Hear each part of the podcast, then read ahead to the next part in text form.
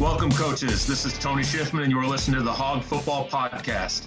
The Hog Football Chat was created as a way for coaches to talk about all things football and all things offensive line, and we took off via Twitter. With the help of so many great sponsors, we were able to create an amazing network of our coaching community. Now we've decided to launch our first ever podcast series. Please don't forget to check out those amazing sponsors on Twitter. This podcast series is presented by Platform, an online strength and conditioning tool that partners with over 800 schools across the country. Go check out platform.com, that's PLT4M.com, for our full series and catch up on any episodes you might have missed. Don't forget to check out @CoachSchiffman on Twitter and use the hashtag HogFootballChat when you're there. We have a great episode for you today, so let's go ahead and kick this off.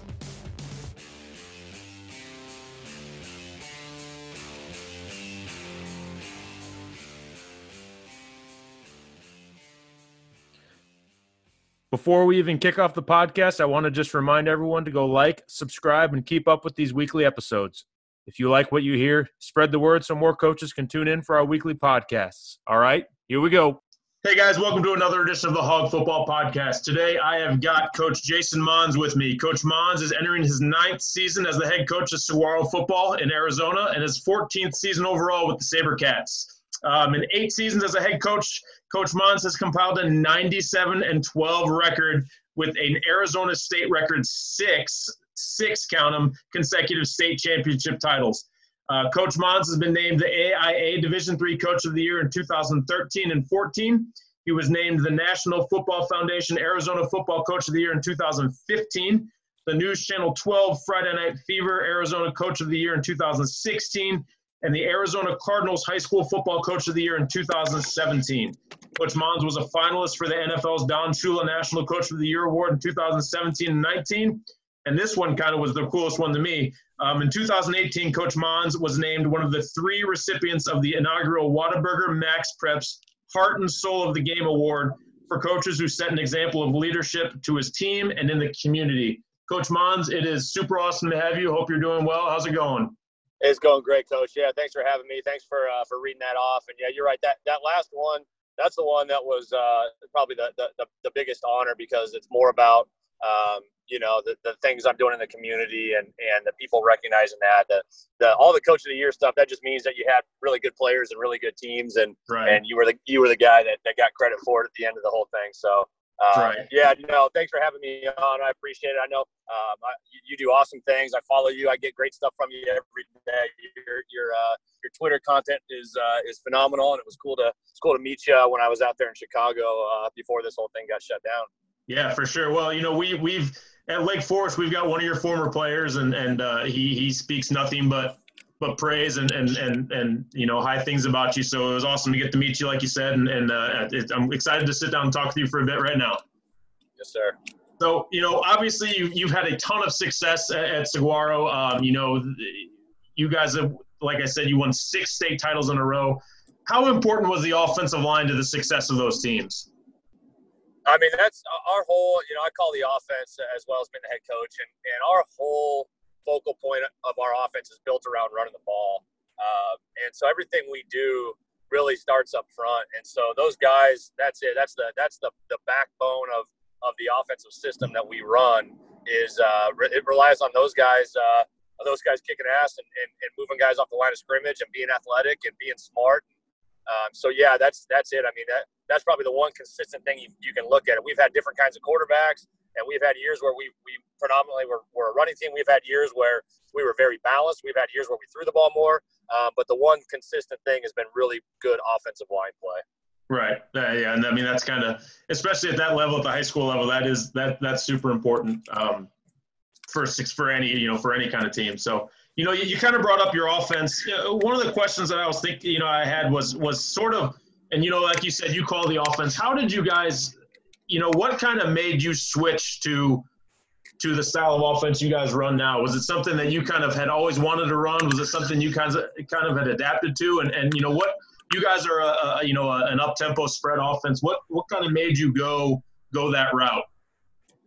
Well, I'll tell you, when I started coaching at Saguaro High School in 2007, I was a head freshman coach, and so I kind of inherited an offensive style that they had been running and had success with, which was really a 10 personnel, 4-wide offense. And they've been really kind of an innovative 10 personnel team with really being one of the early teams running zone read and power read and some of those things. Mm-hmm. Where we've evolved to now is we are a base 11 personnel team and really try to get into some heavier sets too, get into some 12 personnel. And we've evolved to that because of the prevalence of the odd front defense that we see out in Arizona with 3-4 and 3-3 and all that stuff. And, you know, all of our zone run game and some of the things we were trying to do out of 10 personnel just started becoming difficult because of all the different looks and fronts and things that those odd front teams were doing to us. And so I just felt like I wanted to get a tight end body in the game and be able to create that extra gap in the run game and still be able to do what we do in our pass game, which is we always want to present the threat of four verticals. Right. And so that was why I really liked shifting to that 11 personnel look. And then now, you know, into some of the 12 personnel stuff, because now in 12 personnel, you create two extra gaps in the run game for the defense to account for, but you can also still threaten four verticals. And I think at the very most basic level, that's kind of what we want to do is we want to force the defense to put hats in the box or we're going to run the ball. And if they put, you know, if they try to match us or outnumber us in the box, then we want to be able to take the top off with our four vertical game. And so that's why we are where we are now is really just trying to be able to match them hat for a hat in the box and always be able to run the ball. We never want to get in a position where the run game is eliminated because we don't have enough hats. Right. And, you know, that's sort of at any level, you know, you want, you know, if you can establish the run and you know, kind of dominate your opponent physically and play good defense, you're going to win a lot of your games. So that's, you know, it's definitely an important thing to have that run game. You know, how over the years you guys have obviously, you know, you've won 6 state titles. You know, you guys won a lot of state titles before that as well, not 6 in a row, obviously, but, you know, you've won 97 games in 8 years. How have you guys been able to just sustain that program? You know, you know, I hate to use the buzzword culture, but the culture, sustain that culture. And what's been the biggest difficulty you've had in trying to keep that going? Well, yeah, I think, you know, you said the main word. It's if you're going to sustain success at a very high level, it depends on the culture that you've created. And the kids have to understand the culture has to be very well defined. There has to be buy-in across the board. You know, I think one of the biggest things that we've had success with is the continuity of our coaching staff. Mm-hmm. You know, we've been able to find really good guys, really good coaches that do it for the right reasons, and really have strong relationships amongst the coaching staff, and then from the coaching staff to the players. And it's not a one-man show. And I try to tell people all the time, you know, that's the head coach. Your name's on it. So when things go well, you get all the accolades, and when things go poorly, you know, everybody's calling you out. But you know, we've had the success we've had because we've got tremendous coaching staff of guys that are damn good coaches, but they're even better men. And that's where I tell people all the time, you know, the culture that we've built, that it's built around relationships. It's built around, you know, genuinely caring about people, treating kids the right way. You know, the whole respect is earned, not given. No, we love our kids and respect them, and they can lose that respect by their actions. But you know, we're gonna love them up. We're gonna treat them well. We're gonna have fun. We're gonna make sure that they know that they're special for doing the things, making the sacrifices we ask them to do.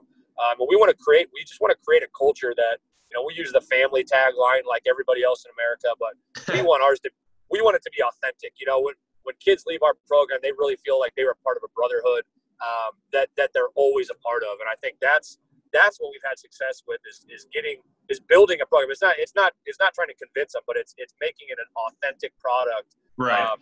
That once they've been a part of it, they're like, man, this is special. And I feel privileged to be a part of this. And I want to leave my legacy, and I want to do the things that the guys that came before me did. And man, when you get a bunch of teenage kids to buy into that, you know, they'll go to war for you. And they'll work their ass off, and they'll commit to doing that year round. Absolutely. And I think, you know, the word you used there that kind of really struck a chord with me was authentic, because kids can smell bullcrap from miles away. And you know, when you can be open and when you can be honest with them, they they know that. And then, like you said, they put that belief in. They're gonna run through that brick wall for you, and that's, you know, that's when you get those special groups of guys for sure. No doubt. Yeah, you know, I think there's so many good things out there. There's so much good material on leadership and team building and things like that. But at the end of the day, if you just buy somebody's PowerPoint and read it to the kids, it's not going to have any impact. You've got to digest that information, you know, and as a coach, as a leader, you should always be finding ways to get better. But then you have to take that information that you gather, and you have to make it your own. And, right. And so that when you present it to your team, they know it's something that you believe in. It's not just somebody else's philosophy. And I think that's what we've put a lot of emphasis on is making it. I've got to lead the way that I know how to lead. You know, and I think that was the biggest mistake I made when I took over the program. I took over a successful program, and I tried to lead the way our former head coach led. Well, he was a guy. He had coached pro football. He was a Marine. You know, I didn't do any of those things. I wasn't a Marine. I didn't coach pro football. My leadership style was different. You know, I started off as a youth football coach, and I coached freshman football, and so my style and the way I connected with my players and the way I led was different. And my first year, I tried to be the previous coach. I wasn't authentic to myself, and like you said, the kids they smell that out real quick, and it was not. You know, my first year was a rough year, and right. We went 8-4. We lost the second round of the playoffs, and. I didn't have a lot of fun, and I don't know that our coaching staff had a lot of fun. I was trying to micromanage everybody, and I took a step back. I was like, man, you know, I'm not getting paid enough to be miserable and have the people around me miserable. And so I was like, I'm going to do this thing my way. I'm going to do it the way I know how. And if I flame out, I flame out. At least I can say I tried to do it the way that was true to myself. And that's really when the success and my coaching career took off. Yeah, that's true. For any young coaches out there listening to this, that is some absolutely golden advice right there for you. Don't try to be somebody that you're not. Be yourself, and you'll have success for sure.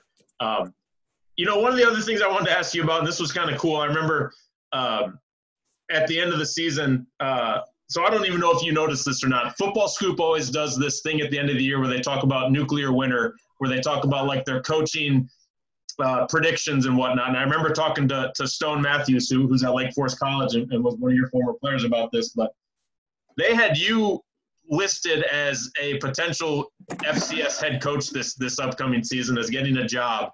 I don't know if you saw that. I don't know if it was brought to your attention, but I thought it was kind of neat. Does that kind of stuff play a role at all? You know, do you how do you handle those rumors to your kids, and how do you handle that kind of talk, so to speak? Yeah, no, it's funny. I got a text, from a buddy of mine that's actually a college coach, and he was like, "Hey, man," he goes, I want on your staff. You know, if this thing happens. I was like, "What are you talking about?" You know. So, I thought it was funny. It was like, you know, it's just all projections, and they do it to get clicks. And the Football Scoop guys are good guys. I met them first when I spoke at Tony Franklin's OC Magic clinic last year, and they had written a really nice article about me. And so I think, you know, they were just looking to throw some splash out there or something. So you know, I'll tell you, the last probably 5 years, every off season, there's rumors like, "Oh, Mons is leaving. He's, you know, right. He's taking off." And I think what you tell people is you got to be real with people, which is this. You know, I'm not out actively looking for college jobs. I haven't, you know, I don't go to the convention and try to, like, you know, you know, rub elbows and right. politic for jobs. You're not posting your resume up. I'm not posting my resume. I'm not job searching.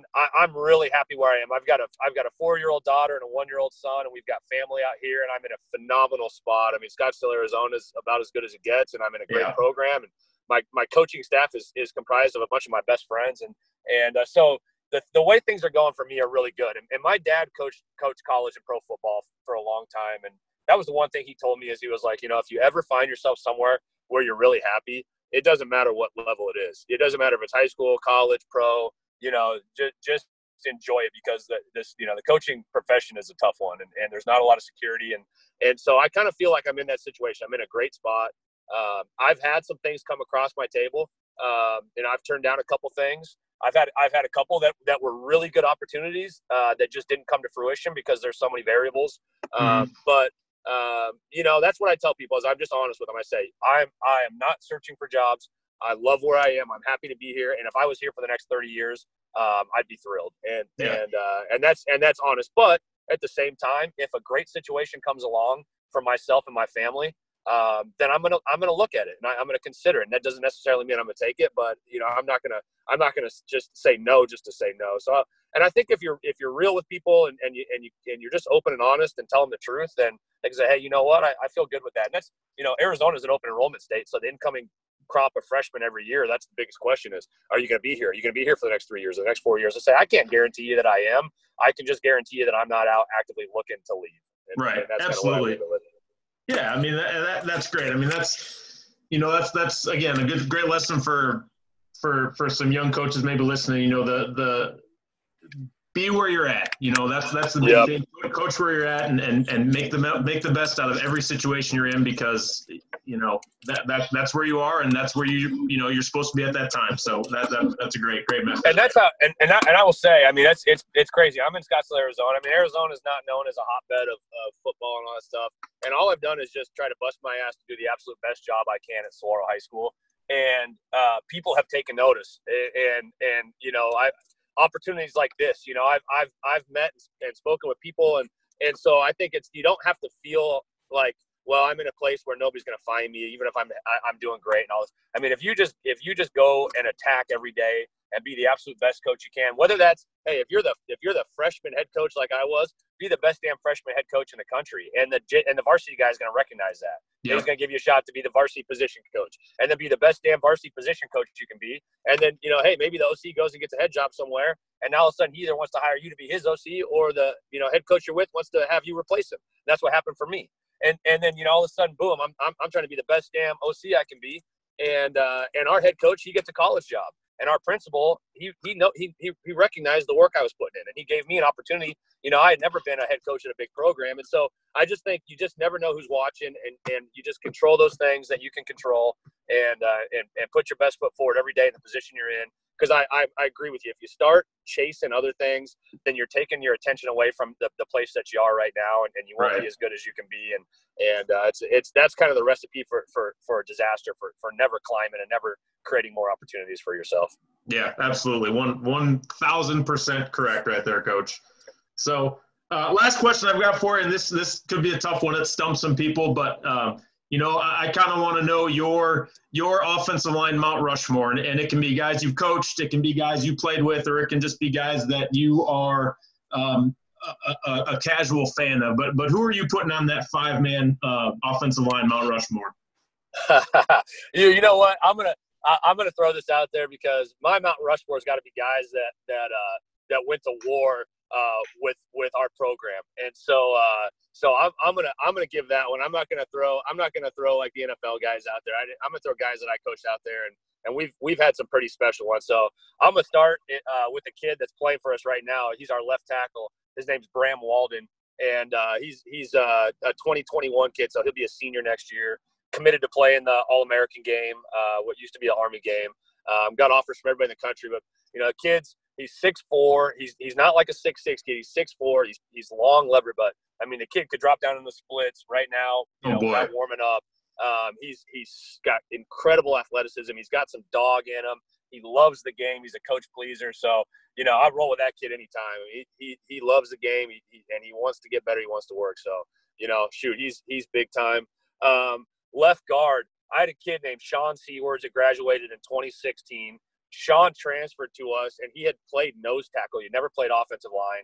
He was 6'2¾", just under 6'3", 330 pounds, and he was another kid that was as twitchy and as flexible as you've ever seen. I had a coach when I was trying to get him recruited to Boise State, and a guy named Scott Huff, who's now the O-line coach at University of Washington, came in, and he's like, man, can this kid bend? And I said, yeah, kid. He's another kid. He can do the splits. I mean, he's unbelievable. So he had to take a dowel rod and put it over his head, and he said, "Just squat as low as you can." And he put his ass crack on the floor and had 330 pounds. So stud right there. And then when we go to center, I had a kid that played for us. He's actually now helping coach our freshman team. His name's Reuben Pembert. Hopefully, he listens to this because he was not a Division I college football player. He didn't play college football at all, but he was a 4.4 GPA kid.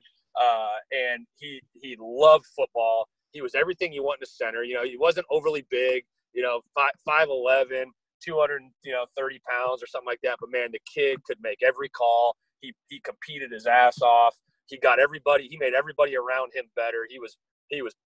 He was big time. So I'm going to take him, and then I'm going to go right guard. I got a kid named Corey Stevens, one of my all-time favorite kids. He's actually playing at Arizona State right now. And Corey played tackle for us, but he was more of a guard center. Another kid, 4.4 GPA, coach pleaser, great teammate, leader, everything you want in a kid, cerebral, tough ass, just everything you want in a kid. He was phenomenal, and I love him, love coaching him, and it's been fun to see him. And then my last one, my right tackle is going to be a kid named Cyrus Hobby that played for us. Was another All-American kid, and played in the Under Armour game, went to USC, and had his career kind of cut short a little bit with injuries. But man, right. He was a freak. He was a freak, physical. Another kid, loved football, loved the weight room, passionate about the game. So there you go. There's my all Saguaro offensive line. There's a bunch of good ones I left off, but if I'm gonna talk ball, I'm gonna talk about the guys I know and I love. Yeah. And that's five damn good ones right there. I could probably give you a second team that's just as good too. Well, I love it. I absolutely love it, Coach. That's great. You know, obviously, I've asked everybody that question. I've gotten a different response from everyone. They've all been great responses, but that's a good one right there. I appreciate that. So, well, Coach, thank you for taking the time and talking with me. I appreciate it. I know you're a busy man, but hopefully you guys are staying healthy and staying safe out there. And you know, once this is all over, hopefully we'll catch up again soon. Yes, sir. Yeah, thank you for having me on. I appreciate it. You know, coaches out there listening, I'm on Twitter. At Coach Mohns, MOHNS, and if you follow me, I'll follow you back. And I love talking ball. I've been pretty active during this break of connecting with people and talking ball. And so, and especially young coaches, if there's anything I can do to help you out, don't hesitate to reach out. Awesome, Coach. Thank you again, and we'll see you soon. Thank you very much. I appreciate it. All right. Thanks again for everyone listening, and remember to go check out platform.com for the full series of Hog Football Podcast episodes. We want to thank everybody for their continued support. And be on the lookout for our Hog Football Chat series from Twitter on our website, hogfootballchat.net. You can check out all of our great sponsors and tons of awesome...